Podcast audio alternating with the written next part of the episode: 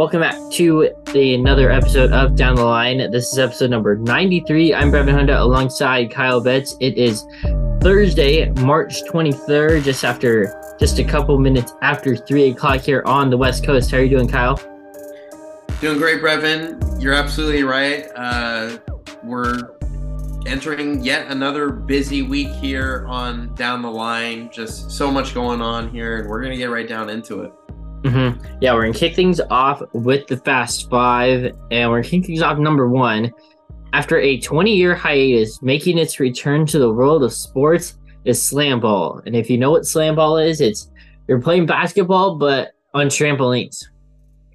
Yeah, this will be interesting to see how this kind of comes back. I'm not too familiar with it, um, but I know that it is a sport that, like you mentioned, is making a comeback but at the same time, I believe it is going to grow too because it has so much potential. It's new and um, it, it, combines different elements together.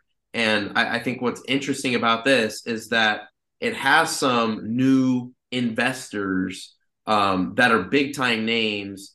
And uh, that pretty much includes Celtics forward Blake Griffin, uh, Philadelphia 76ers, and New Jersey uh, Devils co owner David Adelman and Fanatics CEO Michael Rubin. So some really familiar names there. And it's going to be interesting to see how this uh, slam ball kind of thing all comes together here just a couple decades from when it disappeared. Mm-hmm. Yeah, it's going to be a six week season um, with playoffs as well uh, in Las Vegas coming during the summer in July. So, right in, I think that would be right in the middle of NBA Summer League as well. Um, that takes place between Sacramento and um, Vegas. All right. We stick within the NBA, the realm of the NBA, where fortunate news came Tuesday as uh, Clippers, Los Angeles Clippers forward Paul George exited Tuesday's game with a knee injury. Yeah, this is tough to see because obviously we know how good of a player that Paul George is, but I feel like this season he's done a lot of things that people have not necessarily appreciated enough. Granted, they are 38 and 35, and uh, you know they're fighting for a better playoff spot right now. Um, the addition of Russell Westbrook has honestly kind of paid off for them so far. But when when PG goes down, I, I think you know that, that's a huge loss, and especially when Norman Powell is already hurt, man, that's a tough blow. But you know, fortunately, they did add some depth at the deadline. Eric Gordon is likely going to slide into that starting lineup now with uh, PG injured. Bones Hyland was traded from the Denver Nuggets. We all know how good he's been all season long, and they still have Terrence Mann. They got Nick Batum coming off the bench. They even added Mason Plumlee as a backup center to Ivica Zubac. So I mean, this team, you know, really needs to be carried on the shoulders of Kawhi Leonard right now. But at the same time, I think these other guys, you know, who who fill in as depth, have really got to step up here and try and contribute to this team because um, they are in a good spot in playoff contention, but at the same time, they could all lose it very quickly. Mm-hmm. This is a Clippers team that takes on the OKC Thunder. Um, currently, the Clippers are a half game behind the Phoenix Suns for the number four seed and are a half game up on the Warriors for um, you know where they're at in the standings. They take on OKC, who's um a game and a half up on the Clippers, and the Thunder are at number eight. So it's a tight race um, in the Western Conference, as we've seen um, over the last few weeks. We saw the Warriors get a big win over Dallas as well. In Dallas, that was the Warriors' ninth road win of the victory of the season. Yeah, and, and like you mentioned, this OKC team, they're 36 and 36, you know, barely trailing behind the Clippers this season. I think that's great for the league. I mean, to see OKC kind of thriving, led by Shai and then also Josh Giddey. I mean, they have a really bright future ahead of them, and this is going to be a tough test tonight for this Clippers team, who's down two of their better players, mm-hmm. obviously, um, in a matchup being featured on NBA TV. So this is a really important home test for this team tonight. Mm-hmm. All right, we move on to number three of the Fast Five, and these this piece of news just came out within the last about half an hour, um, Adam Schefter tweeted out, uh, per his sources, that NF the National Football League they sent a memo to all clubs, letting them know that the NFL Players Association informed the league that a person by the name of Ken Francis, who is not an NFLPA certified agent, may be contacting teams and attempting to persuade team personnel to enter into negotiations with um, current Baltimore Ravens quarterback uh, Lamar Jackson. yeah, this is interesting to see how this plays out. Um, I, I think uh, we're, we're going to get a lot of really good social media reaction because of this. Um, I already see the memes kind of flying around on Twitter right now. But yeah, I think this is always interesting when something like this happens. Uh, you would assume it's also going to enter some sort of NFL investigation um, down the road, especially um, depending on whoever Ken Francis is. Um, once they learn more information in connection to Lamar Jackson, or maybe it's not connected to him at all. Maybe it's just a troll. But at, at the end of the day, um, Lamar Jackson is going to be in high demand this offseason. I know the Colts are a potential team that could end up trading two first round picks to get him. Um, he could remain in Baltimore. He could end up elsewhere. It just there's a lot of different moving parts to Lamar Jackson right now and uh, the position that he's in, and with this draft as well, with four quarterbacks at least projected to go in the first round. So this is going to be really interesting to see how this all plays out. But mm-hmm. really odd news coming out today, like you mentioned, Breven. Mm-hmm. Um, news came out yesterday. This is number four. Uh, some more um, sadder news that came out. Um, former Raiders tight end, now with the New Orleans Saints, uh, Foster Moreau, Foster Moreau tweeted out that um, he's gonna he's stepping away from uh, the game because during a routine physical conducted by the New Orleans Saints medical team down in New Orleans, he learned that he was diagnosed with Hodgkin's lymphoma um, so, and he also tweeted that he's grateful for the support and he thanks the people who have stood firm with him. Um, yeah, and he can't wait to eventually get through this and be back on the football field. Yeah, you know, uh, respect to him, obviously going through such a difficult time um, in his life, and obviously uh, hoping the best for him and, and hoping that he gets better too.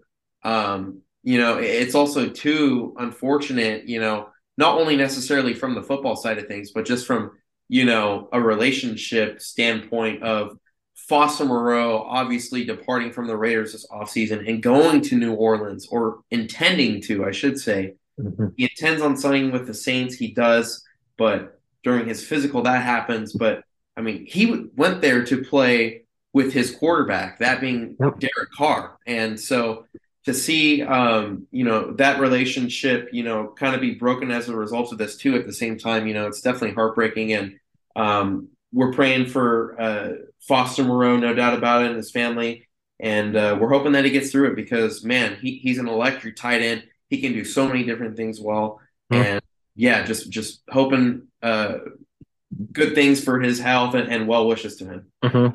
Think about last year, Foster Moreau. He had that game time touchdown catch uh, in Seattle that led to that game going to overtime. That touchdown catch coming within the final two minutes of that game, and eventually that led to Josh Jacobs's uh, game-winning 86-yard touchdown run. But you think about too the Saints medical team. Mm-hmm. This is the second time that they've detected a serious disease within a routine physical. You think about long snapper Jon Dorenbos, um, who found out um, he had an aortic aneurysm that required open heart surgery. And uh, Jon Dorenbos was on, I think it was America's Got Talent as a magician. Um, was I think top five the year that he was on as well. So, wow, um, the Saints medical team, um, being able to find yeah t- um, things during physicals. Yeah, props to them for that too, because you know he he might have never known. I mean, you, mm-hmm. you know what what could have happened if he never had this physical. So you know, I, everything happens for a reason, and the Saints medical team was there to detect that, and I, I think that's definitely a blessing for sure. Mm-hmm. All right, we move on to number five. Something more, something similar uniqueness, but more on a positive note. The PGA Tour. It's got their alone match play event of the season going on right now in Austin, Texas, the World Golf Championships.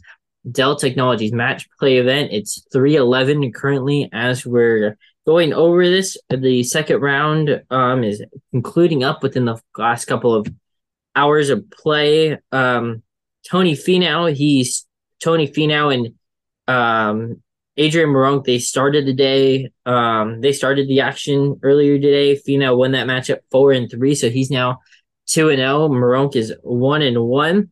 Kurt Kitayama, who just won the Arnold Palmer Invitational for his first PGA Tour victory, he went two and one over Christian Bezuidenhout um, in Group Seven. Harris English defeated Will Zalatoris five and three. Andrew Putnam defeated Ryan Fox two and one. Let's see, Group 15 action. Cameron Young beat Corey Conners one up. And then Davis Thompson beat Sepp Straka four and three. Group two action, Jon Rahm pulled out his victory to get to back to one and one over Keith Mitchell four and three. Billy Horschel defeated Rickie F. Fowler three and two. So we get a tight race there in Group two. Nobody at two wins entering tomorrow's final round in Group 12. Um, Taylor Montgomery beat Jordan Spieth.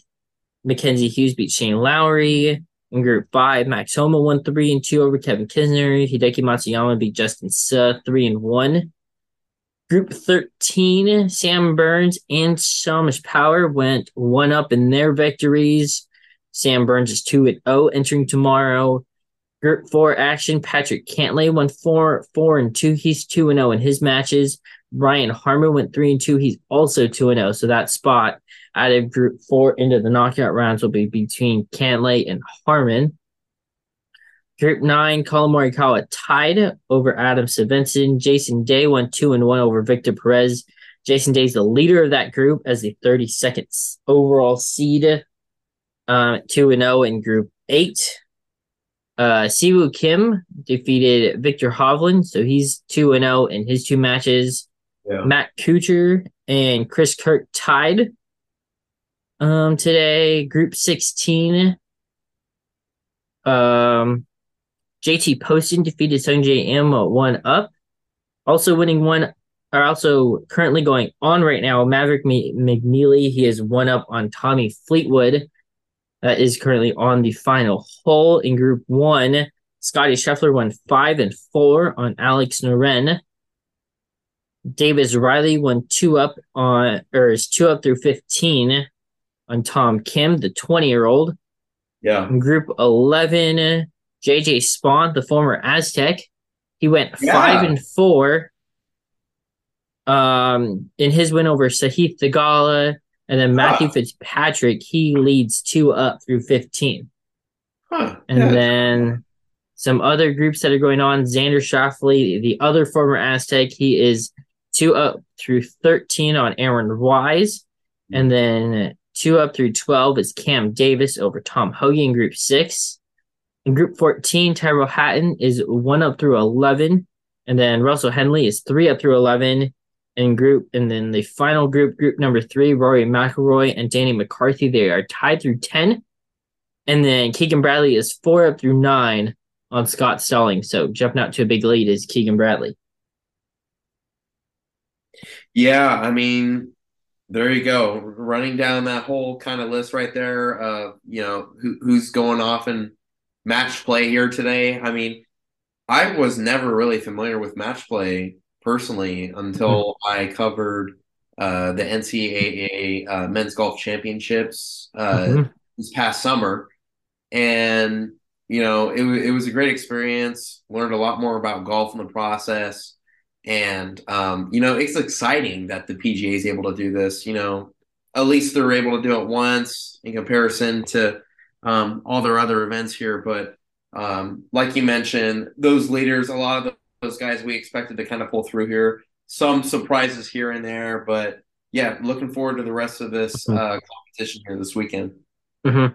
Unfortunately, it is the final match play event taking place in Austin, Texas, with the new uh, uh, PGA Tour schedule that will be that has kind of been shifted oh. um, oh. next year. That will will go from a January to August, I think it is um, mm-hmm. schedule compared to pretty much year round schedule. So we will yeah. see what happens with match play um, on the PGA Tour, but we will get to see it. We still see it every year with the Presidents Cup and the Ryder Cup taking place, but this is the one time a year on the PGA Tour we get to see a um, match play.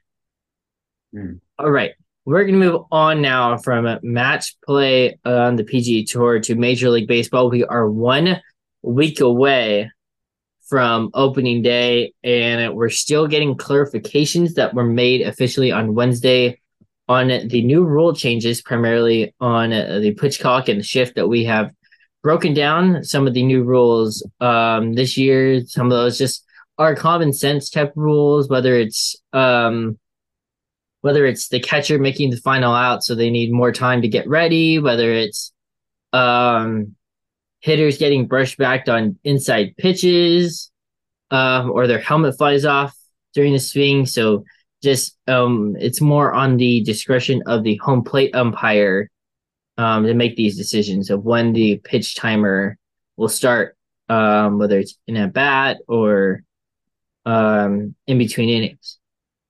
Yeah, I think adding these is appropriate, and I think that should continue as these rules are kind of initiated into the game and, and guys become more familiar with it and you know at the same time umpires as well so I, I think that's important for them to continue to add on to these rule changes that haven't already implemented but also continue to tweak them a little bit so that they are perfected and you know it just really provides the game with a substance that can be tolerated at least for the long term mm-hmm. Um, some of these clarification include malfunctions with PitchCom. Uh, that's the technology that pitchers use to communicate with catchers on what pitch to throw. If there's any issues with that, um, also includes pitchers backing up, whether it's home plate, whether it's covering first base on a ball hit to first base, whether it's um, backing up third base. Um, those are all come into play um as well. One of the one of the most strangest ones, I think, um within these clarifications, there were new stand there are new standards that will be enforced for bat boys and ball and bat girls whose ability to quickly retrieve equipment to in efforts to speed up the game. That is according to that memo from mm. MLB. Yeah, I mean it's important because you know they they have a role to play too, especially uh, with everything that happens. You know, uh, in between pitches too. So I think that's important to remember and especially consider now that everything is more crunched down. So with that in mind, they got to adjust, they got to adapt, and you know I think they're trying to make the right decision so that it can be sustainable here. Mm-hmm. Feel bad for those ball boys and ball girls down the left field and right field lines, especially getting those hot shots and yeah. Whether it's the older gentleman in San Francisco Hmm. Or some of the ladies that we see down the line, I hope they're able to make less errors, I would say, down in 2023. Yeah, I mean, you always pay attention to that kind of thing, especially with them down there. Um, hmm. hope, hoping that they do for sure, because we, we want improvement for uh, not only the players, but them too, for sure, no doubt about yeah. it. Um, mm-hmm. Also, before uh, we move on here, Breven, I do have a little bit of an update about what we touched on earlier with the Lamar Jackson situation. Yeah, what you got? Mm-hmm. And Ken Francis. uh, th- that being a tweet from Tom Pelissero. Uh, he's with NFL Network. Well, he tweeted uh, that Ken Francis is a Florida man who most recently was pitching a home fitness invention. That's what Tom oh. Pelissero, once again from NFL Network, was told. Um, reportedly, Ken Francis is now trying to negotiate a nine figure contract with NFL teams who are now being told they're not allowed to negotiate with them because he is not a certified agent. Oh.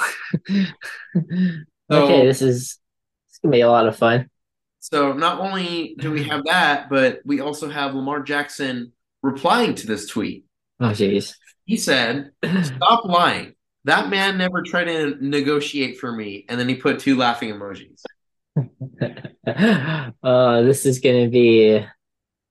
I don't know which free agent saga is going to be more compelling.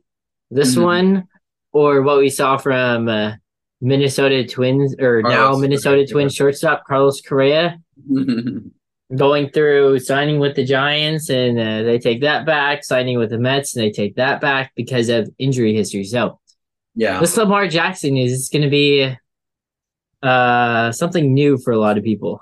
Yeah. That's that's crazy. Um, all right, as we make our way back to Major League Baseball after that quick little news break, um, we did have a free agent signing um, this past week. Outfielder Jurickson Profar, who opted out of his de- deal that he previously had with the San Diego Padres, he signed a one-year deal worth eight point seven five million um, with the Colorado Rockies. That is seven point seven five million uh, in guaranteed money.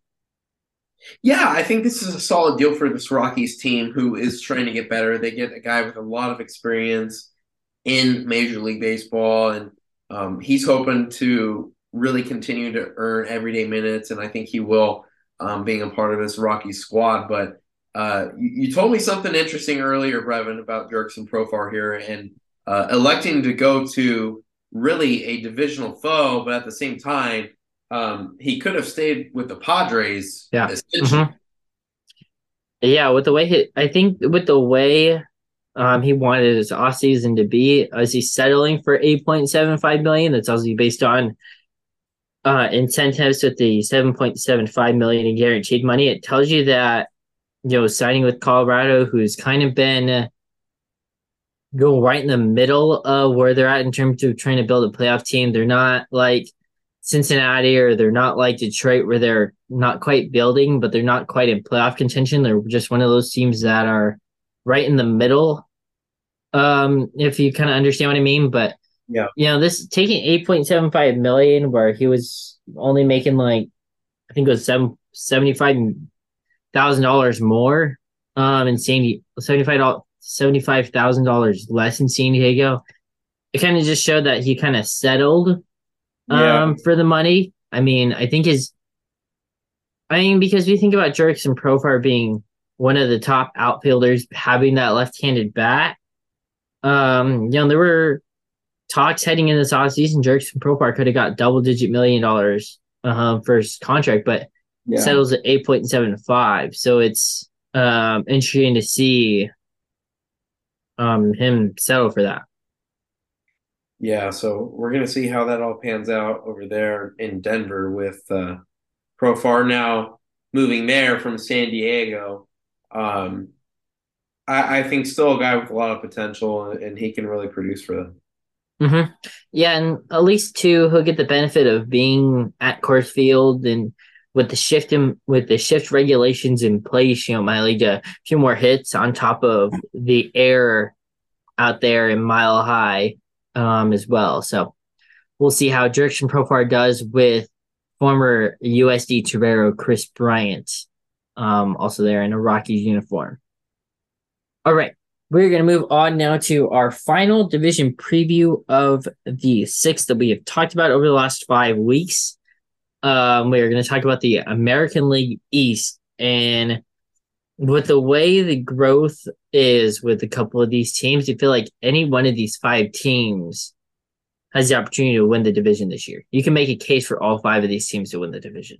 Yeah, no doubt about it. I mean, as we dig into this AL East, you feel like this this is the ultimate, you know, kind of final boss here in terms of what we've kind of got into in terms of these division winners uh, predictions here so far on down the line. This is what we've done the past few weeks, and you know, with this AL East, man, like I mentioned before, it really is that sort of final boss comparison where really just so many heavyweights being a part of this region, being a part of the AL East, and it, it's going to be a lot of fun uh, to see what happens because we, we saw a lot of unexpected kind of uh, scenarios that unfolded last year.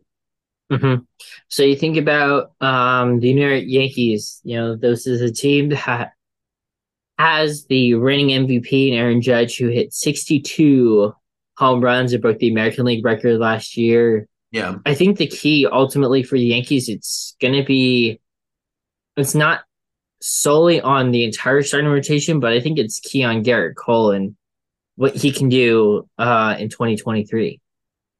Yeah, I think that's a great point because the rotation, it kind of has shuffled around here this offseason. Jameson Taillon obviously going elsewhere.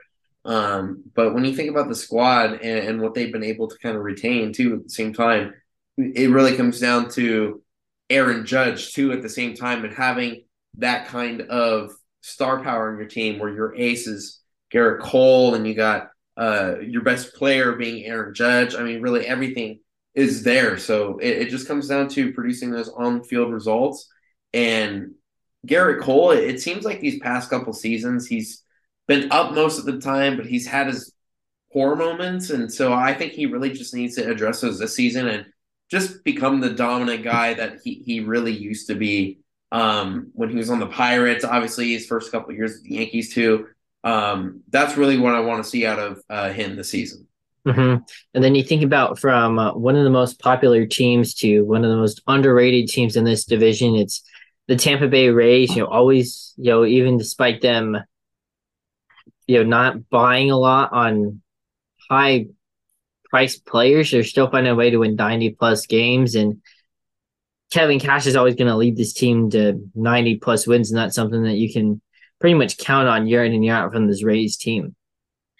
Yeah, once again, I mean, this is really a team that only has a couple of stars, so to speak, and mm-hmm. they still find a way to really produce. And when I say mm-hmm. stars, I'm talking about their lineup. But I think really, Breven, when you think about this race squad, where a lot of their production comes from, is from that rotation, man. I mean, just absolutely stifling what they're able to do. McClanahan uh, leading pack, Tyler Glasnow up there as well. Mm-hmm. Um, you got Drew Rasmussen, you got Zach Eflin. I mean, you can keep going on and on. I mean, their bullpen even has some guys too. And so um, I think just getting really good productive innings out of their starters, if they're able to um, last six, seven innings per outing, I mean, that's really all that matters. And um, Randy Arozarena, he, he showed what he can do in this World Baseball Classic that's what he's been doing now in Tampa Bay for years now, and we're going to see that from uh, Wander Franco here too. So mm-hmm. uh, it's going to be a lot of fun to see those two continue to develop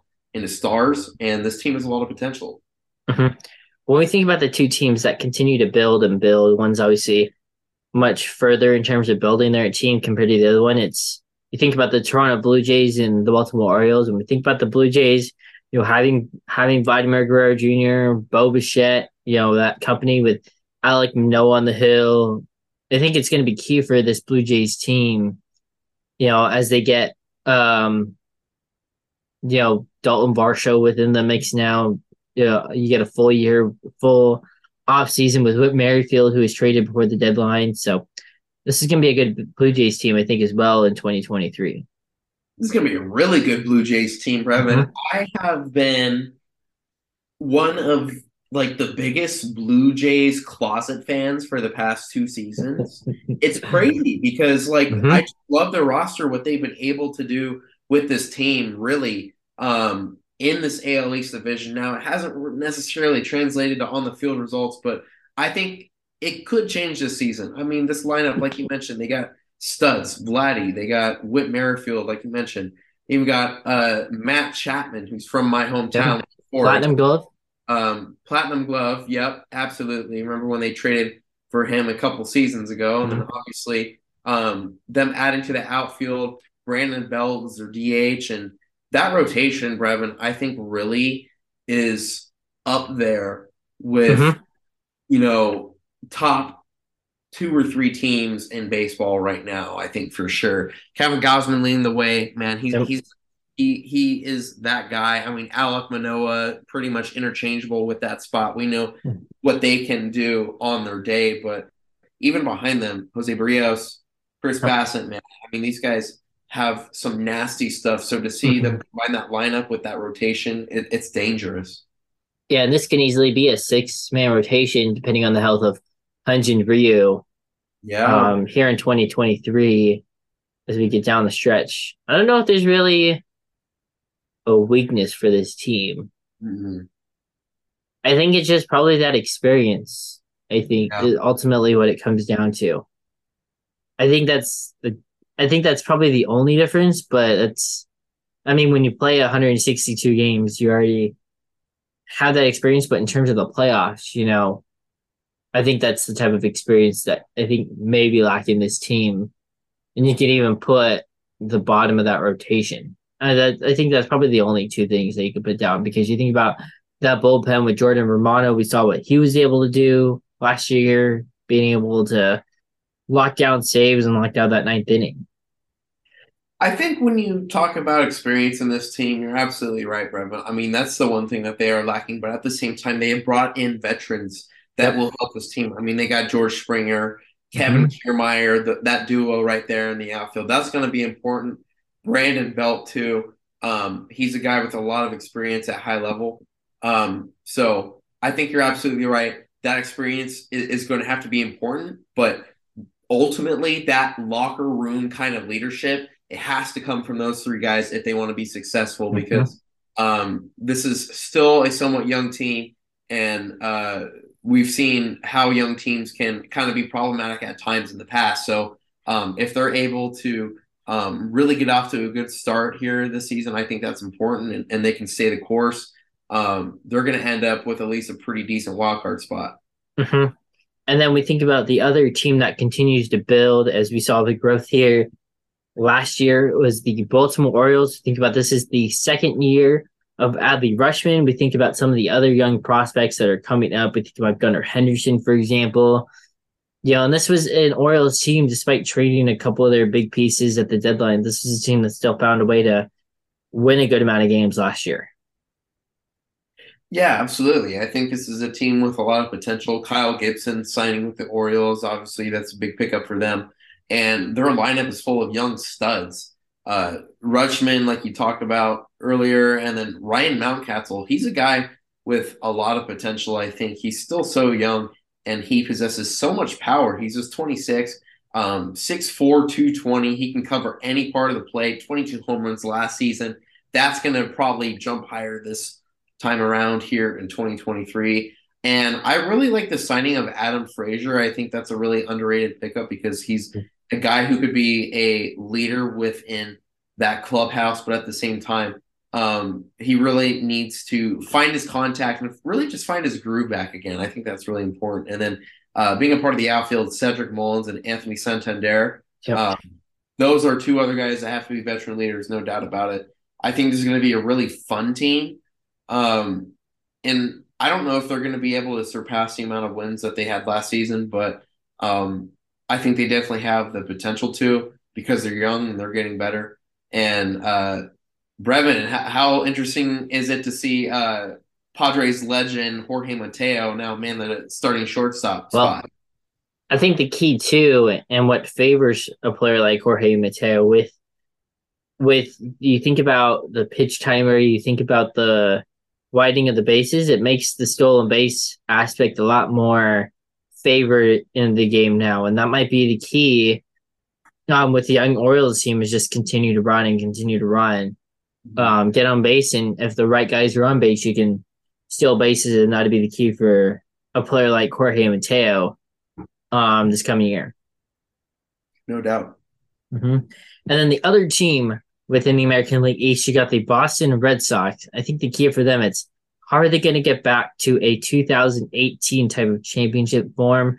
Not necessarily this year, but for years to come, despite trading away a player like Z- despite giving up, despite not signing a player long term like a Xander Bogaerts. Yeah, and that's what's interesting about this team here, Breven, is they really seem to not make the right moves when they were in a sure position to do so. And Devers really essentially being that only guy in which they lock up long term. Um, I don't know what this team's going to look like here, Breven. It's going to be interesting. They have a couple guys in this lineup who, to be quite honest with you, I've never heard of. And so it's going to be interesting to see how it all plays out, especially in such a competitive division when you think about really ultimately what happens between these teams it's so competitive, and sure they they've kept a lot of those good veterans within uh, their rotation. Not only that, but their bullpen too. But I don't know. It's going to take a lot for them to uh, translate that to on-field results and and for them to be productive, especially I think offensively, is going to be their main challenge. Mm-hmm. And also, the health of Chris Sale is going to be key for this Red Sox team near that top of the rotation um, as well. And you know, just you know, when when he's healthy, this Red Sox team is a lot better. Um, as they acquire some of these veteran pieces, you know, they still got Alex Verdugo. They still got some of these wow. other pieces. They you know they signed Masataka Yoshida from Japan. So there's these pieces that are there. It's a matter of them coming together. Um, but I think what was key during the offseason, I can't remember who said it. Uh, I think it was on MLB Network, but this is a Red Sox team that didn't feel like a high market team. They're more of a smaller market type team. Um, over the last few years, not being able to sign some of these top players on the market, whether it's like a Xander Bogaerts, you know, it's more like a smaller market team. It kind of does feel like that, and that's something we've never really seen in the past. So I feel like that's mm-hmm. why it's so surprising because we haven't seen it, and it, it just doesn't seem right. It doesn't feel right. They're always so competitive, but I mean, these past couple years, like you said, not so much. Mm-hmm. All right. So with that, we are going to make our pick, our final division winner for 2023. Kyle, who is the AL East? Who is your AL East division champion? Man, this is tough. Like you said, I don't know what's going to happen here. I think ultimately, I like the chances of really three teams here. I think mm-hmm. it's going to come down to the Yanks, the Jays, and the Rays. I really want to see the Orioles go far in this division and, and, try and compete as much as they can, as long as they can. But I don't know. I just have a feeling that they necessarily won't get that far. I think the division winner is surely expected to top 100 wins. And I feel like at the end of the day, it's just going to be the Yankees, man. I feel like this team has just done enough to preserve their talent. And Aaron Judge is, like you said earlier, the reigning MVP. I think we're going to continue to see what he's able to do. I mean, as long as he's able to hit 50 home runs, that's a success. And um, I definitely think he's going to get there. Um, it comes down to the rest of the lineup, though. Surely, I mean, they, they need a lot of production there, but um, when you have the MVP on your squad, when you have a rotation with so many different guys that have been successful just all throughout their careers. I mean, one for example, Nasty Nestor. We already talked about Gerrit Cole. I mean, they added uh, Carlos Rodon too. I mean, that's such an important pickup, and um, the veteran leadership on this team combined with just the sheer amount of talent is so important, and I, I think it's going to take them places. Mm-hmm. This was a Yankees team last year. They went 99 and 63 to win the division. Um, then the Blue Jays came in second at 92 and 70. The Rays went 86 and 76. The Orioles went 83 and 79. They were uh, a couple games over 500. And then you got the Red Sox at 78 and 84. I don't really know if there's a team that can top the Yankees within this division. As much as people want to say, oh, the Blue Jays have the opportunity, I don't know if they have the pitching to do so. And especially when you compare both rotations. Yep. And even though you could say the Blue Jays have a better bullpen, especially in terms of seven, eight, nine compared to the Yankees, I think it's still um the Yankees that had the opportunity. Unless we see, you know, Vlad Jr. did what he did like two years ago with like 46 home runs and 120 RBIs, and I don't really see that happening. And so right.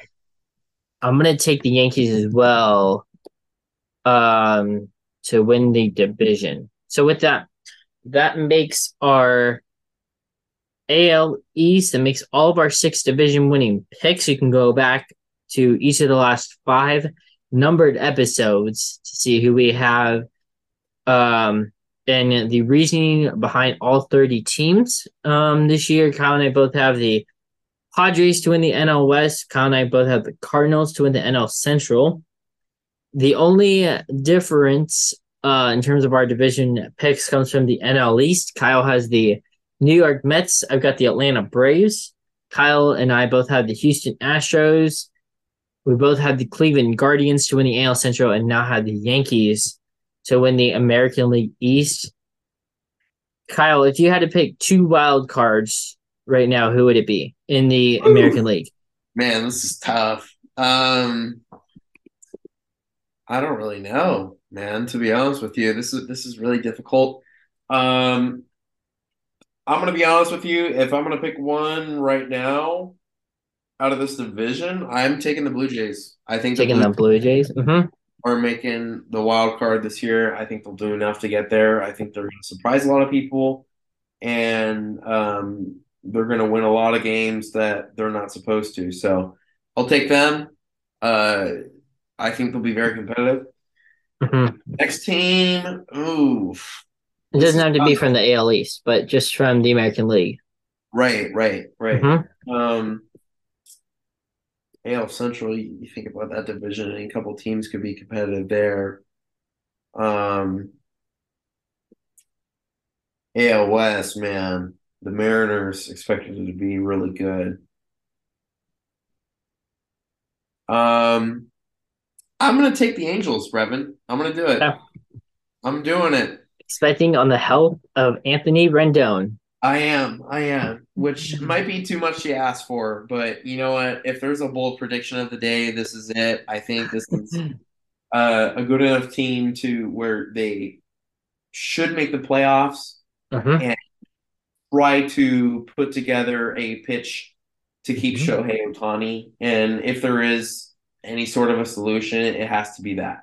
Uh-huh. I mean, that's what it all comes down to. Just put yourself in a position to make the postseason and just get a wild card berth because we don't know how good this Astro this mm-hmm. Astros team is too. So um, wild card for the Angels uh, should be the goal, but um, I really like these two teams here that I'm picking for uh, wild cards representing the American League in Toronto and Anaheim. I think the two teams I'll pick, same two divisions, but two different teams. Mm. Or no, not even same two divisions. They take that back. I'm gonna go Seattle, mm. and I'm gonna go the Twins. Mm. I was thinking and Twins. We think about the health of Anthony Rendon. Do you think about the health of Byron Buxton. Yeah, I think that's going to be the key. And you know, we were talking about the AL Central last week. You know, being able to acquire Pablo Lopez to establish that rotation to really finalize that rotation. I think he's going to be key. So I'm going to take yeah. Seattle and Minnesota to win the to, to take those two wild card spots. All right, Kyle, who's your two National League wild cards? NL wild cards, man. Um, again, this is tough. I think that I'm going to go with the Dodgers as one. Yep. The Dodgers are good enough to uh, get a wild card berth here. Obviously, we both had the Padres going through and winning the West. So I'm going to take them. And then, man, this is once again pretty difficult. Mm-hmm. I really like this NL East division here it comes down to the Phillies and the Braves for me. I think Bryce Harper being expected to miss the time that he is to start the season mm-hmm. could be a little significant. And I think it could weigh on their record at the end of the day. So I'm going to go with the Braves here as well. Yeah. All right. And then for me, I'm going to agree with you on the Dodgers. Mm-hmm. I think they'll have enough starting pitching to get through them. If not, they'll pick up a starting pitcher I don't know if it'll be as big as maybe a Corbin Burnes, but I still think yeah. the Dodgers will be able to get in. And I think the other team, I think it's still from the AL East. In uh, um, I could see the Phillies getting in. Yeah, I could too. All right, so those are our wild card teams. Next week when we record, we're gonna pick our we're gonna make our World Series pick. Um next week. Um, so Kyle's two wild cards from the American League, Toronto and uh, the Angels. My two wild cards from the American League are Seattle and Minnesota. two NL wild cards. Both have the Dodgers. Kyle's got the Braves as well. I've got the Phillies. So sticking with the NL West and the AL East. All right, we're going to quickly move on here to the World Baseball Classic that took place. Uh, that finished up earlier this week. Team Japan defeated Team USA three to two. It's the first WBC trophy since going back to back in 2006 and 2009. So first trophy in 14 years, and it took the dream matchup that we had all talked about leading up into uh, this World Baseball Classic. A couple of Angels teammates facing each other with Shohei Ohtani striking out Mike Trout on a 3 2 slider. Yeah, he came in the game in relief. He came in and closed the game out for Team Japan, won it for them. Uh, winning MVP of the tournament did mm-hmm. Shohei Ohtani. And, you know, once again, at the end of the day, he, is the best player in the world, and he, he proved it right there um, striking out the second best player in the world. Um, how cool was that to see? So, uh, a great moment for Team Japan for them to come out on top. I mean, such a huge accomplishment. I was able to read what Shohei Ohtani was telling his teammates before the game, you know, essentially saying, you know, these players are, I mean, they're big names, but we're not going to back down from the challenge. And that's exactly what happened. So, um, it really was important for that matchup to happen, especially in those circumstances, because you'll probably never see Shohei Ohtani in, in a closing role again unless it happens again in the World Baseball Classic, right? So mm-hmm. um, it, it's going to be fun to see um, how uh, the uh, interaction between Trout and Ohtani uh, kind of looks like when they get back together and, return to uh, the Angels clubhouse. It's going to be fun to see how they kind of poke at each other and yeah. uh, make fun of kind of what happened. yeah, I can't wait for that. It's gonna be so much fun to watch. It's been such a fun World Baseball Classic as a whole, even from the beginning of pool play. You got different stars from different teams, um, whether it was Yu Chang from Chinese Taipei, from Xander Bogaerts, Team Netherlands to um, some of the stars on Team China um, with Ha-Seong Kim, for example. And then you think about some of the powerhouses, um, Japan, you think about um, obviously the t- United States, you think about Mexico and how good their run was, you think about um, Puerto Rico, Dominican Republic, and how good these teams were. We think about Colombia as well, and um, just how much fun um, this WBC tournament was. Yeah, for sure. And I think too at the same time, um, how how cool is it to see uh, our former uh, colleague from the Daily Aztec, Justin Wylie, yep. reach his tournament with Great Britain. Obviously, um, I don't know if he, he was able to uh, get that much playing time here in this tournament, but still such an accomplishment to know someone who actually ended up playing in this tournament, um, such as Justin Wylie. So I mean, just a huge huge feat for him and props to him. Congratulations. Um, so cool to see. And like you said, Breven, seeing all these players on a world stage and, and learning about them too, because um, I would have never had an idea that Justin would have played for Great Britain, let alone someone like Xander Bogaerts for Netherlands, for example. So just to see that and, and learn about, you know, um, the ethnicities of other people, you know, where they come from, maybe even their parents, where they came from um, it's just cool to kind of hmm. uh, become more familiar with these players too at the same time and get to know them outside of what happens in the major leagues with their ball clubs. Mm-hmm. And two, we got to see the excitement from fans, whether it was in Japan at the Tokyo Dome, seeing Shohei Ohtani there for the first time since coming over to Major League Baseball, whether it was playing in China, you see all those fans as well. Then we think about all the so- sold out games between Arizona and Miami uh, leading up to the championship game, and just the energy from all the crowds that we got to see um, pretty much every single game, whether even if it was like even that semifinal game for Japan to come back and win that game over Mexico in the final inning. Absolutely. And um, just a crazy World Baseball Classic. I mean, just mm-hmm.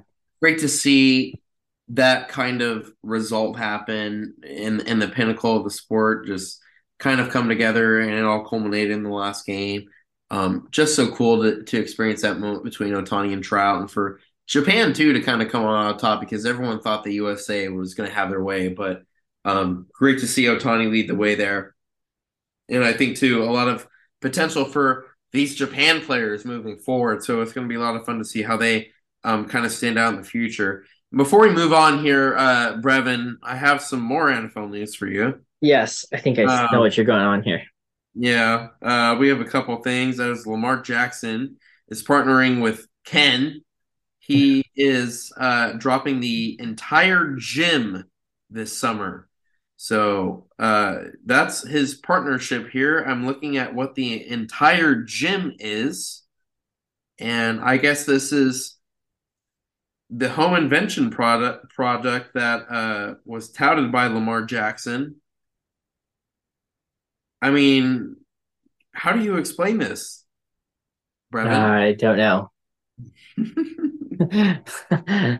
yeah, this is crazy. Um, so obviously the, the saga of Lamar Jackson and Ken Francis continues. And uh, now we have a reason for it. So there's that. Also happening in the NFL right now is the competition committee is now proposing putting the ball on the 25 yard line when a touchback occurs on a punt. The reasoning behind that oh. is competitive equity, consistency, and player safety, whatever that means. What? Yeah as if there's not going to be safety when it starts at the 20? Yeah, I I don't know. What difference does it make? I don't understand that. Yeah. Oh. Very interesting. I'm sure we're going to get more on that. Yeah. Follow up on it. Um, mm-hmm. Obviously, it doesn't make too much sense, but uh, like I mentioned, we'll, we'll see about that. Uh, see if yeah. there's explanation in the future. Also, mm-hmm. one more thing here before yeah. we move on. Las Vegas Aces and Raiders yep. owner Mark Davis is announcing Tom Brady has acquired an ownership interest in the Aces franchise. So you could say my bold prediction of Tom Brady to Las Vegas was kind of correct. You know, I'll, I'll, give you partial credit, right? Gotta count. No, all right, we're going to talk more NFL in the second half, but for now, let's get back to some baseball. We got some Angels to get to. Um, ESPN they unveiled its top 100 players for 2023, and Shohei Ohtani and Mike Trout um, were the top two players on that list. Yeah, rightfully so. I mean, once again, going back to the World Baseball Classic, seeing that moment kind of come together. I mean, that's the sport. Period. I mean, that, that's a summary of baseball. Shohei Ohtani facing Mike Trout. That's where it all comes together. And once again, that proves why they are the top two players in the world. And to see them face each other in the biggest stage was just massive for the game. It's really exciting to see these two take the top two spots, but um, really for this Angels team, you want to see it pan out on the field because we know how electric and dynamic these two are. So um, why not convert that into wins now?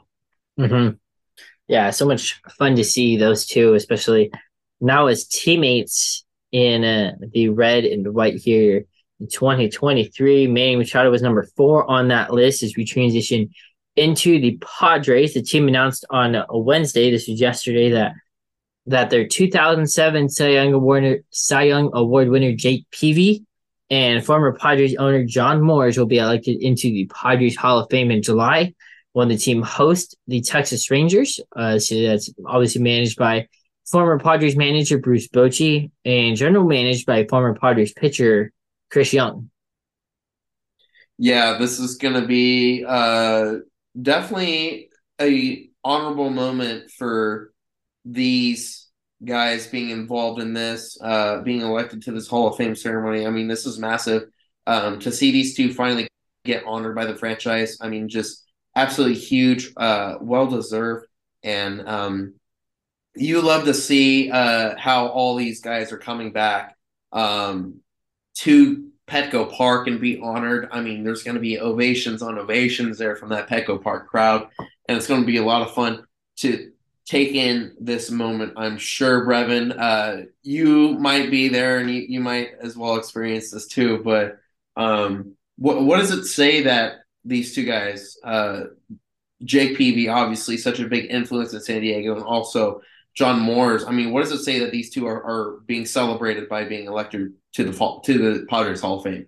Yeah, we think about John Moores, you know, being part of um you know owning the 90 being part of the ownership and you know part of that 96 team that won that division that had to sweep the Dodgers to win that division to 1998 and get to the World Series for the second time in team history to that run in 04 and to 05 and 06 the division champs both those years and 2007 you think about that run in 2010 as well that 90 win year it says a lot about um you know what John Moores was able to do. You think about being able to build Petco Park. John Moores was a big part of of that um, in terms of the ownership for the team. And we think about Jake Peavy on the second half of John Moores' time as Padres owner and CEO. You know, winning winning the Cy Young Award. You know, this was a a Padre pitcher that was drafted by the team and grew his way and worked his way up into becoming the type of pitcher that he was and uh, to win a Cy Young, to win the triple crown of pitching as well. Um, you know, just a solid pitcher that you needed. Um, you know, and I wonder whether it'd be a good thing or a bad thing, whether we see Joe Musgrove pitch on that night. Um, yeah. Because then Joe Musgrove would be able to take it all in if he's not starting. Right. So it'll be interesting to see whether or not Joe Musgrove pitches that night based on that time. Point. Yeah, very true. Uh-huh. All right, we are going to take a quick break. When we come back, we're going to talk some NCAA March Madness, another number one seed after we talked last week. Um, that goes down. Um, total of two number one seeds losing. We're going to talk about the San Diego State Aztecs. Moving on to the Sweet 16, we're going to talk some more NFL news some players who have moved on to other teams, some players, some more updates on some more players that were released by teams. We're also going to get into trivia with Kyle as we talk some MLB after the break.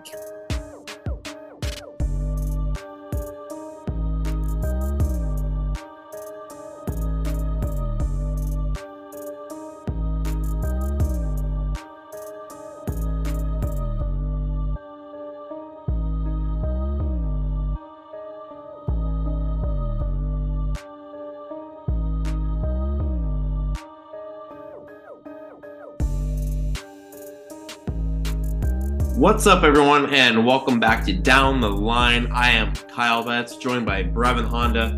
Once again, this is episode number 93, recording this on Thursday, March 23rd, just after 4 o'clock now here on the West Coast. We got into our latest news of the week in the Fast Five. We also broke down latest MLB news, gave our AL East predictions, got into our wild card predictions for the 2023 season as well. And we also talked some World Baseball Classic, as well as the Angels and Padres to kind of wrap things up there in the first half. But now we're going to move on to March Madness before we get into football. And the NCAA tournament is back this afternoon here, Breven. We're expecting a couple games here starting shortly. And pretty much this tournament has been really intriguing the whole way through. Once again, now in the Sweet 16 phase of things, but those first two rounds, I mean, I've never seen such, you know, madness, is all I have to say about what happened. Yeah, we had two number ones go down within the first weekend. We think about Fairleigh Dickinson beating Texas Southern, and then in the locker room, trying to fire their team up to take down the number one team in the country. And it's one thing to talk about it, it's one thing to actually do it. And that's yeah. what Fairleigh Dickinson was able to do is they took down Purdue um, in the East region. Yeah, absolutely. I mean, just what a huge win for Fairleigh Dickinson. We've already seen the impact it's had on their program and I mean, same with UMBC. Just one win like mm-hmm. that can put you into relevance essentially forever. And them being the second ever, 16 seed to beat a one. It's very significant. And it did gain that national attention. But Breven, I don't know about you, but personally, I feel like maybe it's because it wasn't the first time it happened, but I feel like this just didn't get enough national attention as I thought it would have. I think it's because it's the second time, but also when you think yeah. about, you know, as we were going through our brackets on our bracket show, go watch, go listen to that show if you haven't. Yeah. But remember how I talked about how all these number one teams were losing throughout the year, whether it was Purdue, whether it was Houston, whether it was True. Kansas, all these number one teams are going down. Yep.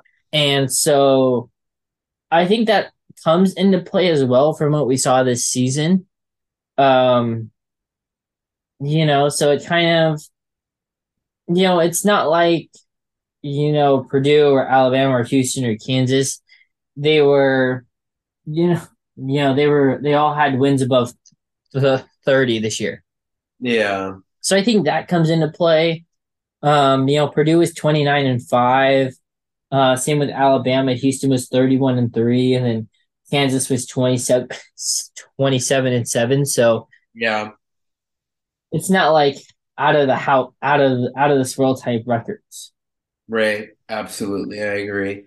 And uh, you know, ultimately when you think about those one seeds, you know, the the parity of college basketball, so much changing within the course of a regular season, really unlike any sort of recent season that we've seen before.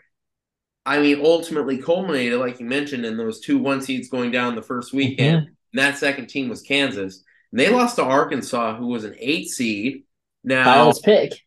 Yeah, so this was my pick last week. Uh, last week during our bracket show. Once again, like he, uh, Breven mentioned, go listen to that. But yeah, this is a huge deal here with Kansas going down to an eight seed. Obviously, um, they have a couple guys that really stand out within their starting five, but just really weren't able to put it together. And Eric Musselman, I mean, we all know and are aware of his antics, but when it matters, he does really seem to help his team find a way to win big games. And this is just another example of that. I have to give him props, of course. And I think Arkansas has a really good shot in the Sweet 16. Yeah, they are going to face UConn. This is also an Arkansas team that's a little bit younger than some of these other teams uh, in the Sweet 16. Arkansas, they're facing UConn. We get UCLA Gonzaga later tonight. Uh, we got Xavier in Texas. We got Houston and Miami in the Midwest region for those two matchups. In the East region, Kyle and I did not do as well as we had thought. We did not pick a single Sweet 16 team. Huh. Um, but we got Tennessee and Florida Atlantic, and then the other matchup we got Kansas State and Michigan State currently going on um right now. And then in the South region, you got Alabama and San Diego State, and you got Creighton and Princeton. Yeah, I mean that that East was honestly impossible to predict if we're being honest here. Mm-hmm. But what you love about this time of year, right? So um, very interesting uh, to see how that all played out. And you mentioned, you know, Arkansas being a younger team and them not having that uh, necessarily veteran experience and, and tournament experience despite making the Sweet 16. But a team that does have that is San Diego State. Now, they're on to the Sweet 16. Like you mentioned, they do play Alabama tomorrow. That's going to be in a matchup uh, just after 3 o'clock on the West Coast. But I think for me, really, it, it just comes down to being competitive. How well can they play against a team that we know is so explosive offensively? And San Diego State's calling card is their defense. I mean, obviously, you can only do so much when you're so good on offense and, and you're trying to def- defend a good offensive team. But man, I think this is going to be a good matchup here in the Sweet 16. Yeah, I think the mentality for this Aztecs team, if I compare to any game on their schedule this year, mm. I hmm. feel like it's that road win that they got at Utah State when they had to limit them to under 60 points. Yeah. In order to get that victory in Logan. I feel like that's kind of that that similar mentality because of um at that point in the year, you know, you know that Utah State could shoot threes and if you know, especially in that arena. And so And if you limit a team to under 60 points when they average around keep that game in the 60s, then you know you got a shot. Mm-hmm. And so I feel like that mentality might have has to happen here for the Aztecs tomorrow against the top team in this bracket. Well, man, I'll tell you what, Breven, this is going to be a really tough test for these Aztecs. They are currently seven and a half point underdogs. The total point over under for this game is 137. So that's a little higher than I actually expected. But in terms of the money line, it's Alabama minus 345. The Aztecs are plus 270. Um, the Aztecs are 4 0 against the spread in their last four games. And pretty much so are the Crimson Tide. I mean, they're 4 and 1 in their last five. And yeah. that's against a team with a winning percentage above 600. So that just shows how good this team, this mm-hmm. Alabama team is. And man, I just can't really see the Aztecs winning this game, but if they can make it close, that's going to be a good feeling for this program, you know, heading into a new phase with all these seniors departing. Mm-hmm. Kyle, would you take the Aztecs plus seven and a half? I would definitely consider it, you know, yeah. for sure. Mm-hmm. It's March Madness. I think anything can happen. And especially when you do play the Aztecs on any given day, they can clamp down and they can make life difficult for you. So I think this game definitely has the potential to finish below that seven and a half point threshold. I think that's very doable, especially in a tournament game. Now it just comes down to if San Diego State can really defend well and they need production from a couple of their bench guys because that's the only way they're going to win. We've seen it throughout the season. Um, it comes down to Parrish coming off the bench and shooting well. Oh. Adam Seiko, Jaedon LeDee as well. Um, it's just really just so many different factors, but at the same time, there's not one guy that stands out. So it's like, who's going to be the guy to step up? You know? Mm-hmm. Yeah, that'd be the key thing to watch. Like you mentioned, the outside shooting, yeah. play for Matt Bradley, I think as well. Yeah. Um, and maybe hopefully the offensive output from Darrion Trammell, um, you know, against these guards that are he's going to be facing that are like six or eight inches taller than him at the top of the key. Yeah, absolutely. It's going to be a great game. I mm-hmm. mean, mm-hmm. a one against a five. This is really what you're looking for here in March Madness, and this is what it all comes down here. Uh, comes down to here, I should say. Um, tomorrow I will be driving at least during the first half. We'll see about after that. So I got to listen to Uncle Teddy the whole way yep. driving down from the Central Valley to Orange County. But um, I'm looking forward to this game, Breven. Um, are you planning on going to any sort of watch party or anything like that? Viejas is having one, I heard. I mean, there's yeah, you know, I know. I might just stay home and watch the game. What's that? I might just stay home and watch this game. Yeah, absolutely. I mean, it's going to be that intense. I think it could also be a blowout too. I mm-hmm. mean, you never really know what you're going to get from this Aztecs team. It seems like no, and I think too, especially after facing the twelve, a number twelve seed and a thirteen seed, you got to face a number one seed. So yeah, and and what's beneficial if the Aztecs can find a way to pull off this upset they would face a six or a 15 seed in the Elite Eight. And then in the and then if they win that in the final four, not looking too far ahead, they would take on a three or they could take on a, as high as a three or a four seed. Yeah. Mm-hmm. With Kansas State or Tennessee down in the East region.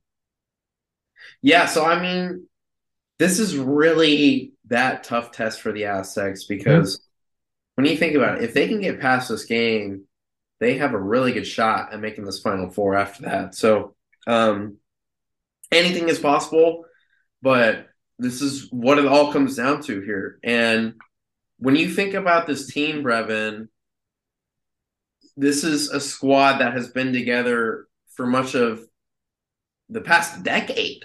I mean, there's yeah. guys on this team who have been there for six years. And mm-hmm. it's crazy to think about that. But um, this is what it comes down to here for this Aztec side because I don't believe they're going to be this good in years to come, personally. So, um, with that in mind, it's going to be a competitive game, I believe. It's going to be a good one. And we want an upset. yeah. Mm-hmm. It'd be nice to talk about next week. And we look back uh, after this week, seeing the Aztecs at least made the Elite Eight. Um, or whether or not we're talking about next week that the Aztecs are going to play in Houston next week for the Final Four. Yeah. All right. So that's our March Madness update. It is, let's see, the score of that Michigan State game, that first game. Kansas State, the three seed, currently leads Michigan State and Tom Izzo 33 to 29 with just a little under three minutes up in that first half. Yeah, I mean, absolutely. What a game that was. Uh, just so much happening here in this March Madness. It's mm-hmm. ridiculous. And when you see teams like Michigan State make a run, no one really considered them to be um, truly a contender here in this tournament. But here they are, really coming out of nowhere, and they're not where they have been in the past, where it's within those top one to four seed range, you know, kind yeah. of level teams. But here they are, and, and they're surprising a lot of people doing it at the same time. So I think that's a lot of fun to see. And you mentioned that East region just being so unpredictable. I mean, th- there's a 15 seed here as well, making the Sweet 16. How just absolutely nuts yeah. is that? Well, Kyle Princeton, the Tigers are the smartest team in the bracket. So, yeah, that they are. Out of the Ivy League. All right, yeah. we're going to move on to the NFL here. Some news more from Adam Schefter. This is earlier in the week. Um, Commissioner Roger Goodell and the NFL owners are expected to finalize a multi-year contract extension for Goodell at next week's owners meeting in Phoenix.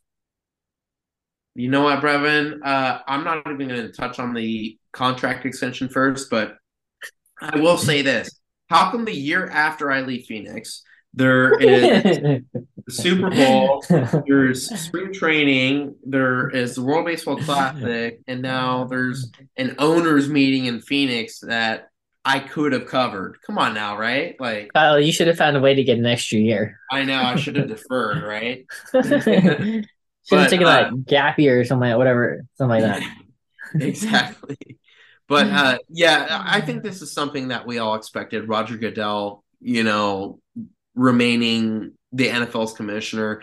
This is something that we've seen for a long time coming. And no matter the criticism that he gets, no matter what happens in the league, I mean, he's still making big time decisions that affect everything. And they're still getting viewers and they're adding viewers too at the same time. so that's ultimately all that matters to this league is are they able to remain engaging?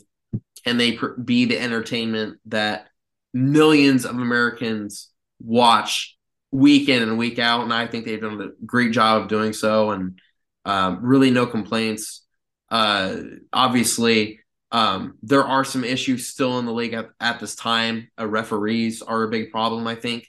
Um, I think ownership is a big deal that still has to be addressed by the league too. Mm-hmm. But other than that, I think really just rules slash refereeing and then ownership are two of the biggest glaring problems for the league. Um, once those are addressed, hopefully they are, if at all. But um, I think I think Goodell is kind of been the leader that the league yeah. has relied on. Mm-hmm. I think too the newer discussions that'll come up, especially as we get into this new league year, once the schedule comes out in May, the uh, the streaming aspect in terms of watching these games, whether it's Apple TV Plus, whether it's um, some of these other games like we saw from Amazon Prime last year. I think that'll come into play as well. Like we saw this past year with MLB being on Apple TV Plus on Fridays. We think about Peacock on Sundays for some time. So those obviously come be coming into play too when this NFL schedule comes out in a couple months. No doubt about it. All right, let's keep talking about some football here. Let's get mm-hmm. into our signings of the week. This is what has been reported by numerous sources, that including ESPN's Adam Schefter, NFL Network's Ian Rapoport, mm-hmm. NFL Network's Tom Pelissero as well. Yeah. Um, some of these signings are official. Some of these signings are still reported. So some of these are still they've been either reported or um are official. Yep, absolutely. All right, let's get down into it here. Mm-hmm. First one we're going to talk about is Jessie Bates, free safety obviously the longtime Bengal. Well, he's joining the Falcons. Kind of an interesting move here. He is signing in Atlanta, and he's going to provide a lot of really nice veteran leadership and experience yeah. to a secondary that already has a lot of potential with AJ Terrell, and then also San Diego State's own Darren yep. Hall, know that he's down there still. Yeah, I think it's also too, you know, especially in that wide open NFC South as we've seen with Carolina, New Orleans, and Tampa Bay as well. Um, it adds to the wide openness of this division. And, you know, we were saying at one point, all four teams were tied um at one point last year. So adding Jessie Bates, you know, gives Atlanta that extra um get, gives an edge to them. You know, I see they're still um, either hoping for Desmond Ridder to take that growth here in his second year with no Marcus Mariota, which we're going to get to in a little bit. Um, but yeah, this is a good move to establish that secondary, like you mentioned, Kyle. I agree. Absolutely. All right, let's keep going here. Uh, free agency has been a wild time, but it's not only signings that have gone down, it's also trades. And one recent one involved Brandin Cooks.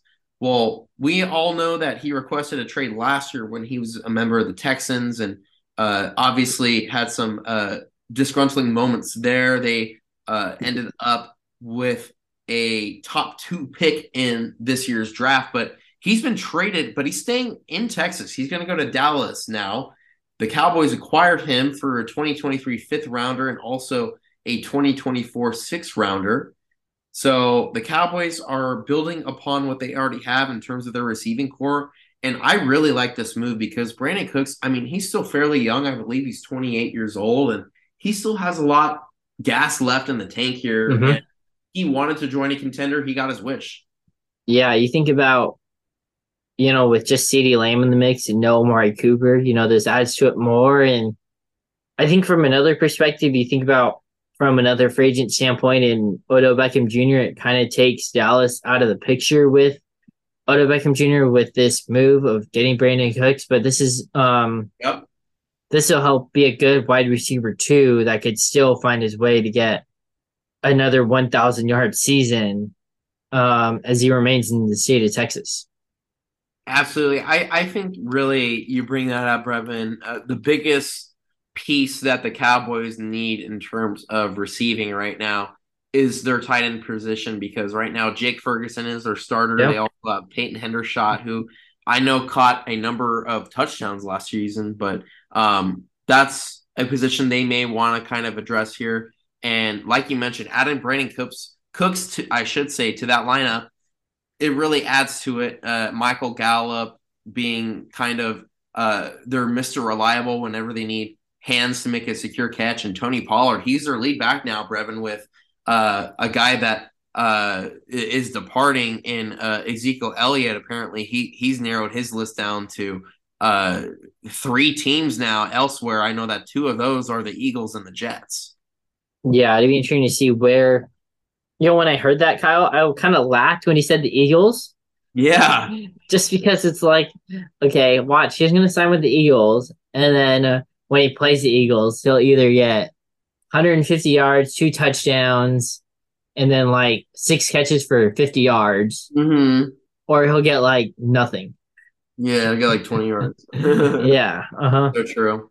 Yep, absolutely. So we're gonna see what happens with that. Going back to the Texans, though, they ended up re-signing their pretty much star player. It's Laremy mm-hmm. Tunsil. He's their left tackle. He ended up getting a three-year deal with 75 million dollars. That's how much it's worth. 50 million of that is guaranteed uh, is uh, guaranteed and 60 million in total guarantee. So a huge deal here for Laremy Tunsil and um, he's pretty much their franchise guy. Yeah, it's just the key to you know being able to establish that offensive line, whether it's with um Dameon Pierce up top in that running back position or the next one that we're going to talk about in a sec, but um, it's gonna be so key in protecting their next quarterback as well. Um, in the draft with their second overall pick. Yeah, you know, when you think about the Texans, this is a team who's trying to get better now with DeMeco Ryans joining them mm-hmm. as their head coach. And I think they were able to do that this week too, because not only did they resign Laremy Tunsil, obviously departing uh, from Brandin Cooks, but they added a huge tight end here, Dalton Schultz. He is now the Texans tight end. Obviously, leaving the Cowboys as well here. So we see them kind of flip flopping some players here. And they also brought in Devin Singletary. He's joining on a one year deal worth up to $3.75 million. So, I mean, these are two guys who can really contribute to this offense. Schultz looks to be the starting tight end. Singletary will likely be the backup. And I mean, their offense is looking a lot better than what it was. And now it just comes down to seeing if they'll draft a quarterback, which we anticipate them doing. Mm-hmm. Yeah, I think it'd be key to see what these what the Texans decide to do, especially at quarterback, and then what they decide to do later on in the draft with wide receiver not having Brandin Cooks there no longer. It's just really Nico Collins and leading that group. And so yeah. that'd be the key for the Texans team um, throughout the draft. Mm-hmm. Absolutely. Another uh, player who was able to secure a deal here is Adam Thielen. He is leaving the Vikings. Uh, veteran player who's been around the league for a while, but he's ending up in Carolina. We're not sure about their quarterback situation as of yet, but he's joining head coach Frank Reich in their offense, and he seems to be the guy that's going to pretty much directly replace DJ Moore as the wide receiver one uh, in Carolina. Yeah, this is going to be key for um, whoever Carolina's next quarterback is going to be, whether that's through the draft, whether it's um, through free agency, whatever's left um, among that QB deal. But this is key. You know, Carolina, I'm pretty sure they're no, I'm thinking of Jacksonville on um on their suspended player. But mm-hmm. um, you know, this is gonna be big for Carolina, you know, especially without DJ Moore um leading that wide receiver room. Mm-hmm. Yeah, no doubt about that. So a huge move there with them adding a really experienced and talented receiver in Adam Thielen. But another big move here was, I think, kind of a steal. CJ Gardner Johnson, uh, defensive back. He played with the Eagles last season. Well, he's signing with Detroit. He's joining the Lions on a one year, $8 million deal. That's pretty good value for a talented player. And this Lions team is getting a lot better. It is. You could probably put Detroit in the conversation for the best team during this offseason so far with the moves that they've made. Um, so you know, being able to, you know, now having D'Andre Swift just be that lone guy in that in the among the running back room is going to be key for this Lions team moving forward. And when you add that defensive piece, it tells you how much this Lions team's coming together and how much they want to build this team that's in contention to uh, win the NFC North. Yeah, and another team that was in contention last season, we expect them to be this season too is Miami Dolphins. They exercise Tua Tagovailoa's fifth year option, so it seems like they anticipate him being healthy for this upcoming season hmm. in 2023 after he missed so much with his concussion problems. Yeah, that'd be the key. Um, and what Miami does here um, with Tua Tagovailoa as we get into fall camp and into training camp. We got spring ball as well. So pretty interesting to see. Um, but it's a good, nice move by the Dolphins to keep Tua Tagovailoa for year number five. Let's kind of circle back here now, Breven. Let's go back and talk about the Cowboys. Well, they ended up signing cornerback Stephon Gilmore. He was with the Colts last season. Um, really good pickup for a team I think that needed a corner to kind of pair um, alongside of uh, Diggs on the outside. Mm-hmm. So he ends up joining a squad. Um, Mr. Trevon. Yeah, absolutely. So he, he's got a lot of uh, experience, does Gilmore. He's an all pro. He was in high demand. He had a rebound season last season uh, with the Colts. He, I know that for a fact, he won at least two games. One of those was on the last play in the Thursday night 12 to 9 victory over the Broncos, I think it was. So, um, yeah, he, he's a guy with a lot of NFL experience, and uh, he, he's looking to bring that now to Dallas and help them uh, make some more moves in the in the postseason in the future. Mm-hmm. Yeah, this is a Cowboys team that wants to get back to winning playoff games. Uh, in addition to eventually winning a Super Bowl for the first time since 1996. So, um, this this is a good step in the right direction. No doubt about it. And the Bills also made a move here this past week. They signed a running back, Damien Harris, and he is joining from the New England Patriots. Really nice deal here for this new Bills running back. I think he's going to end up either being a starter or second string. Depends how they really look at James Cook and value him. But Damien Harris still a really good weapon in this running back room, and there's also Nyheim Hines too. Mm-hmm. Yeah, pretty much. Um, Damien Harris replaces Devin Singletary within this backfield in Buffalo, and um, it'd be a good running back competition to see. You know, from year two, and James Cook, like mentioned, you mentioned Nyheim Hines as well, so it'd be a nice fun running back competition as we get towards uh fall camp. Let's pivot to the Raiders here. They haven't made that much noise here in free agency so far, but they did trade away their star tight end and Darren Waller. And we obviously learned of what happened to Foster Moreau earlier here in this episode, but they ended up signing a couple veterans to kind of replace those guys here. They ended up bringing in OJ Howard, the longtime Tampa Bay Buccaneer, and they also signed Austin Hooper. He was on the Falcons to begin his career, and he joined the Browns um, after a few seasons, but those two are now in Las Vegas. Mm-hmm. Hooper was also with the Titans, I believe.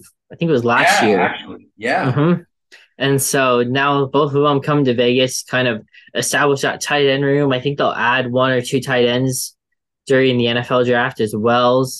Um, I think Dave Ziegler, I think it was the Raiders GM, said this is a good tight end class um, coming up here in the draft. So they'll add um, some rookie presence within that tight end room. And so, um, you know, this is a Raiders team that's looking for a little bit more health um, and more availability in terms of durability from that tight end room, especially with Darren Waller missing the past couple of years due to injury from hamstring to whatever it may have been compared to that 2020 season when Waller had nine touchdowns.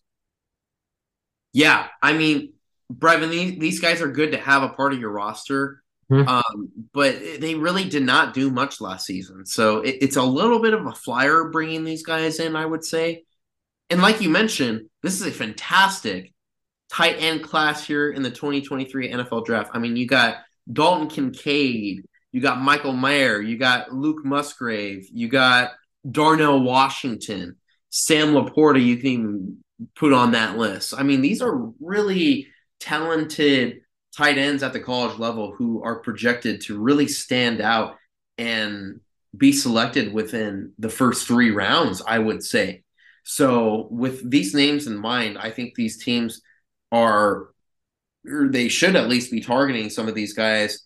And you would have to figure that the Raiders would be one of those teams, especially now as they hmm. kind of try to rebuild that tight end room. Yeah, and I think too with Howard and Hooper, it depends on how much of the blocking role comes into play with them more than their pass catching volume that they'll yeah. get um, this coming year. Absolutely. No doubt about that. All right, let's keep going here and let's talk about the NL East. And we're going to get into Philadelphia. Well, they ended up signing a quarterback. They saw Gardner Minshew leave and he signed in Indianapolis just a few days ago. Well, now they're bringing in a replacement backup, and it's going to be Marcus Mariota coming in. Now, what do you think about this move here, Breven? The Falcons starter from at least a good part of the 2022 season ending up in Philadelphia. Yeah, the Falcon, the former Falcon and the former Raider, Marcus Mariota. It's kind of like the uh, he's kind of like the father, and then Jalen Hurts is like the son of the type of football that they play at the quarterback position of how much running that these two do, and so it'd be a nice, fun conversation and duo for um, these two in that quarterback room of how much they're going to be able to run and how much how similar these two really are um, on the football field. And it's not just a passing type of quarterback versus a running quarterback. These are two both running type quarterbacks that can are also able to throw the football.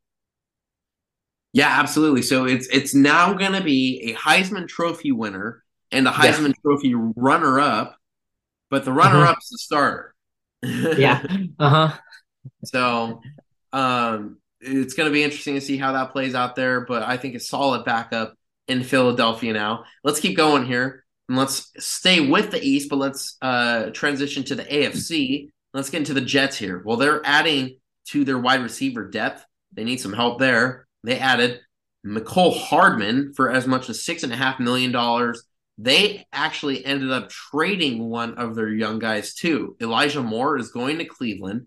The full trade details are Moore and a 2023 third round pick, which is a 74th overall pick, are being sent to Cleveland, and that's for their second round pick, number 42 specifically. Yeah, what makes this um, you know, I think about Mecole Hardman being part of this the Chiefs team over the past few years and now gets to bring that experience to this Jets team, trying to build to a uh, championship caliber type team and a contending in a really tough AFC AFC East. You think about with with um with Buffalo, with New England, Bill Belichick as well, and so um and then you think about the and then when you think about this trade with Elijah Moore and the draft pick that they got back, number forty two, that gives them number 42 and number 43 back to back picks in the second round. And if it's more draft capital, if the Jets are really going to acquire Aaron Rodgers as much as we've talked about it over the last couple of weeks.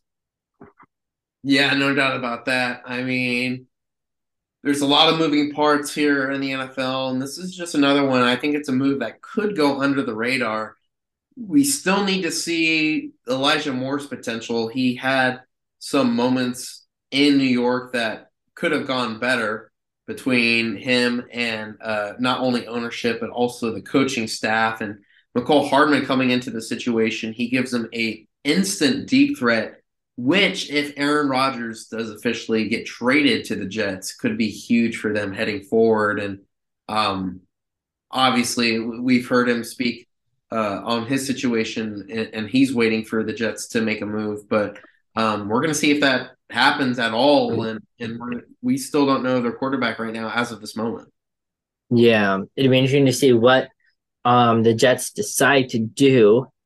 But yeah, so we're going to keep you updated more on as this new league year continues um, for 2023. We're going to get to our final segment of trivia, but before we do, it's on MLB. But before we do, news came out. Uh, Rhys Hoskins, he had a non-contact knee injury. It turned out to be a uh, the Phillies announced that Rhys Hoskins suffered a left knee ligament tear that will require ACL reconstruction surgery. No. That's going to keep him out for the entire year. No. Um, and he's set to become a free agent too after um the season. Man, that probably is the toughest news of the day, to be honest mm-hmm. with you. And I personally have had a friend who was playing baseball once. He was pitching. He tried to catch a pop fly on the mound. His knee, oh. he tore his ACL. Yeah. Shout, shout out to Tanner Moll if you're listening to That's this. That's on the infielder's fault. Yep. Yep. Absolutely. For not telling the pitcher to get out of the way. Yep. So we'll give him that for sure. Um, so that that was his first of two ACL tears, by the oh, way. That's not on you, Tanner. You can thank your infielder for not telling you to get out of the way. so uh, yeah, shout out to Tanner Mole and uh, yeah, it, I mean, just going back to the main point, what you said, Breven Rhys Hoskins, just such a tough situation. Just trying to make a routine play, and that happens.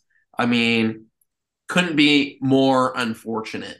So hoping the best for him. Hopefully he he comes back stronger and I guess too, hoping he gets a really good deal in free agency. I don't know how much he's going to actually get now because his injury, I mean, it carries so much weight along with it. But um, we've seen what he's been able to do when he's healthy, and he, he's deserving of a large contract for sure. So Mhm. uh, it's just a bummer. Yeah, it is. And then you add in the fact that Bryce Harper is going to be out for the first couple of months as he uh recovers from Tommy John surgery that he had earlier during this offseason. So this this Phillies team going to be uh, challenged a little bit in the early going. Got to rely on the bats of like a Kyle Schwarber or their newcomer in Trea Turner. All right, so now we're gonna get to trivia, Kyle. I don't know if you play MLB, uh, MLB the show, but they're they continue to unveil their ratings for each of their players. Kyle, have you been playing MLB the show? So I have played all the way since PS2 when it was on PlayStation 2. Uh, just got a PS5, had a PS4 last year before it, it kind of shut down on me. But last season, that was when Shohei Ohtani was on the cover. That was the 1st Mhm. year I actually did not buy it. So I haven't played it in a year. I know it comes Yeah. out tonight at 9 on the West Mhm. Coast. So Yeah. uh, I'm excited to get down into it. I haven't seen this list. I haven't really even looked at the game. I've heard it's supposed to be better than it has. We'll see about that, by the way. hmm But, uh, Pretty sure Jazz get it, I don't Chisholm, hmm Jazz Chisholm is on the cover yeah, from the Miami Marlins. Their newly, their new outfielder now with Luis Arraez at second base now in their infield. But Kyle, I want you to try and. There are five players rated 99 overall this year so far in MLB The Show 2023 or MLB The Show 23. Kyle, can you try and tell me who those five players are? well, I can tell you three of them for sure. Yeah. Uh huh. Aaron Judge, Yes. Mike Trout, Yeah. Shohei Ohtani. Okay. All right, so there's three. Yeah. Now, these these next two are not going to be as easy for sure, for sure. Um, I don't know here. This this is a little tough. Um, I would have to imagine one's going to be a pitcher at least. That's correct. Um, so I'm going to go. This might be a little bit of a flyer potentially, but I mean, just he he's a winner, so I'm going to go with Verlander. Justin Verlander, Kyle, is Yeah. not 99 overall. He's 98. He's the only player at 98. I was gonna say, like he he just won the World Series. Like this this guy is a winner. Like he He just won the Cy Young a year Yeah. after having Tommy John surgery. Yeah. And he's 98 overall. And there's nobody at 97. yeah. So is it Scherzer? Nope. Scherzer's Ah. at 96. Ninety six. Okay. Man, this might be a little harder. I think. Um, I might have to give a couple wild guesses here, but um, I'm gonna give you another name, position player at least. I'm gonna go with Okay. Manny Machado. Manny Machado is not 99 overall. He would have liked 99 overall, but right now he Yeah. begins the year at 95 Ninety-five. with Bryce Harper and starting pitcher Corbin Burnes. Now I will say you kind of bailed me out there because my my next guess probably would Yeah. have been Bryce Harper, but Mhm. uh, I'm gonna go with Goldschmidt. There you go. Paul Goldschmidt is 99 after his MVP season alongside the AL MVP Aaron Judge. All right, so I'm looking for one more here. Yep, they're looking for a pitcher. Let's go with Alcantara.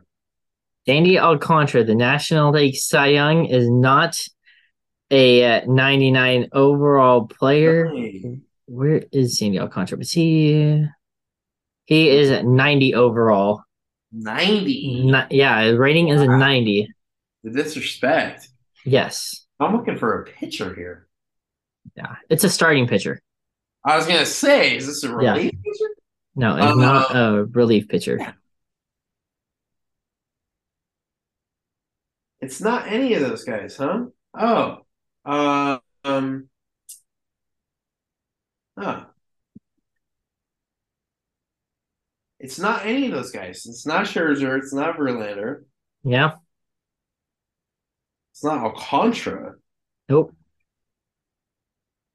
Man, I'm completely just shut down right now. Um, Huh. I kind of have some names in mind, but I'm like, they're not going to be 99, you know?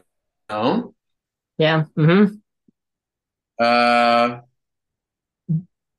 man, this is tough. I don't know. Um, let's go with.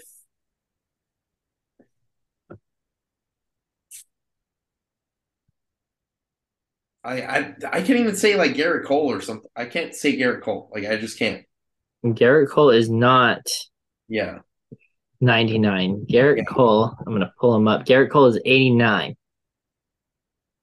Okay. I was gonna say like he there's no way that he is currently 99. Um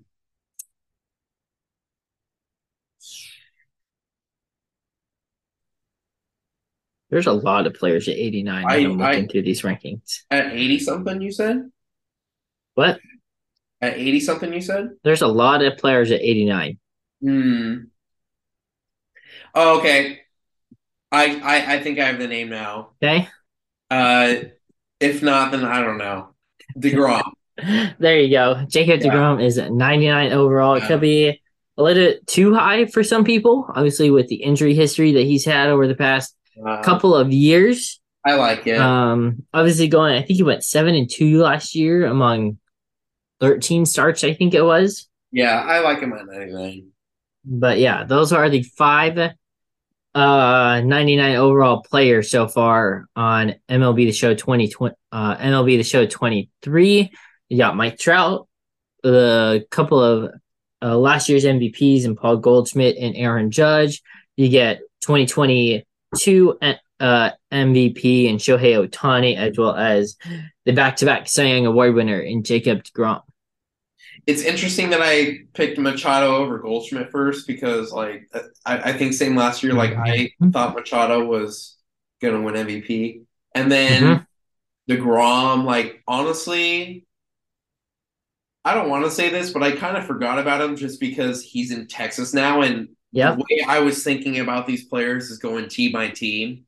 Yeah. So, hmm um, to to see him at 99, it, you know, it's definitely appropriate, no doubt about it. I thought Verlander would have been there, like you said, but um, I do like that list of 99s. I think it's solid.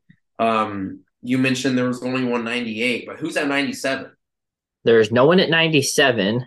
Really? And then the trio at 96 is Scherzer, Mookie Betts, and Nolan Arenado. Where's Trea Turner? Trea Turner is uh, uh 92. 92. Where's He's at 92 with Edwin Diaz, Giancarlo Stanton, and Ronald Acuna Jr. And Kyle, Trea Turner is one rating short of your favorite angel, Anthony Rendon. What? Who's making this list? It was Uh, fine. It was fine until you said that. Anthony Rendon is one of the handful of players at uh, 93 with Austin Riley, Shane McClanahan, DJ LeMahieu, also at 93, What? with Carlos Rodon, Emmanuel Clase, Jose Altuve, Max Muncy, and Byron Buxton. Like there are so many good names on that list that deserve to be 92 and then you throw those up there it's just like what? Like did you use a name generator and just throw them in? Yeah, let's see. Um, who else is lower that I uh huh. That's hefty. Um, Julio Rodriguez is 89 what? with Juan Soto and Gerrit Cole and Dylan have- Cease. They have Rendon over Juan Soto and K-Rod. yes. uh, Yeah, I knew that would get you. that's terrible. Um, that's terrible. also at 89, who I see? You got Zach Gallen at 89. I, I like that actually. Hmm. Julio Urias from the Dodgers is 88. Yeah, he's Freeman he's is also 88 with Will Smith. 88? Yeah. Wow. He, he's not even 90. Oh, better yet, Kyle. Also at 89, the relief pitcher from the Philadelphia Phillies, Craig Kimbrel. All right. Yeah, that's. That's interesting. I mean, Uh, you could give him benefit of the doubt. Like he could have had a, a tough stretch of seasons, sure, but yeah. uh, also at 90 is Josh Donaldson. Oh, what? He's higher than Freddie Freeman. Yeah. I don't even, Like, what? yeah. Uh, Xander Bogaerts is 86 with Joe Musgrove. Okay. Yeah, Uh, that, that'll go up. That'll go up. Uh, Kyle, who do you think has a higher rating uh, between these two Angels players, David Fletcher or Hunter Renfroe? Hunter Renfroe. Wrong. Really? David Fletcher, 87. Hunter Renfroe, 86. 87? I thought you were gonna say Fletch is like 82 and then Hunter Renfroe is like an 80, like four. That's crazy. Okay, I'll take that. That's good for Fletch. Uh, oh, man. Uh, let's see if there's any others. Let's see. Teoscar Hernandez, 88. Um, um, the group at 90, Kyle Tucker, Nick Anderson from the Braves, Max Fried, Donaldson, Marcell Ozuna. Yeah. Kolten Wong is a 90 with uh, relief pitcher Evan Phillips, Mm, hmm Pete Alonso as well with Sandy Alcantara. And then Zack Wheeler and JT Realmuto are each at 90. Like, I do like a lot of these ratings for the most part, but still a couple randos here and there. I don't know. Hmm. For the most part, I, I do believe it is a pretty good list. Um, I don't know if I'm going to buy the game. I probably will, you know, just because, you know, when I get off work, just be able to play something new. Like it's it'll be fun because like there if you play PS5, Xbox, PC, it doesn't matter if you're a gamer or, or whatever you game on, but there's just no new games right now. So MLB the Yeah. show, hopefully it's good, man. Mhm. All right. Well, that's going to close out our trivia segment with Anthony Rendon being rated 93. No. Uh um, but uh, to go back to the top, our top 100 players of MLB The Show 23 with the 99 overall players Mike Trout, Paul Goldschmidt, Aaron Judge, Shohei Ohtani, and Jacob DeGrom. Good list. I like that list Mhm. a lot. Um th- those guys are gonna have a really good year, all of them. And Hmm.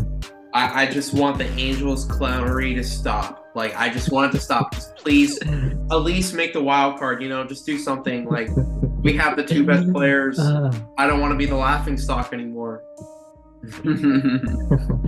All right. Well, with that, that's going to do it for us here on it down the line this week.